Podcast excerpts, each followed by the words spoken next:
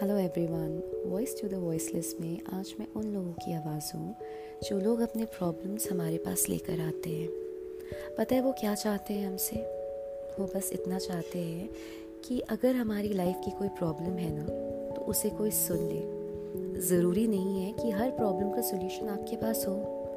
लेकिन अगर कभी कभी आप किसी की प्रॉब्लम्स बस पाँच मिनट ही बैठ के सुन लोगे ना, वो उस इंसान के लिए उसे काफ़ी अच्छा फील होगा।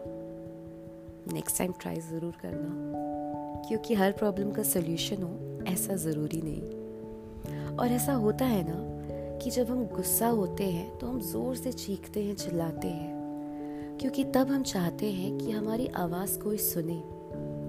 उस समय लोग हमारी आवाज़ ज़रूर सुनते हैं, पर हम जो कहना चाहते हैं, उसे समझते नहीं। सो नेक्स्ट टाइम अगर आपके पास कोई अपनी प्रॉब्लम लेकर आए तो बस बोलने के लिए ये मत बोलिएगा कि आई डू अंडरस्टैंड आप जो कह रहे हो।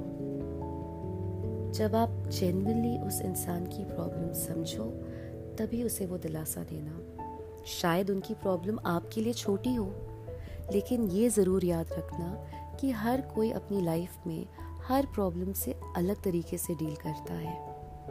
तो जो प्रॉब्लम आपके लिए छोटी है वही प्रॉब्लम उनके लिए बहुत बड़ी है।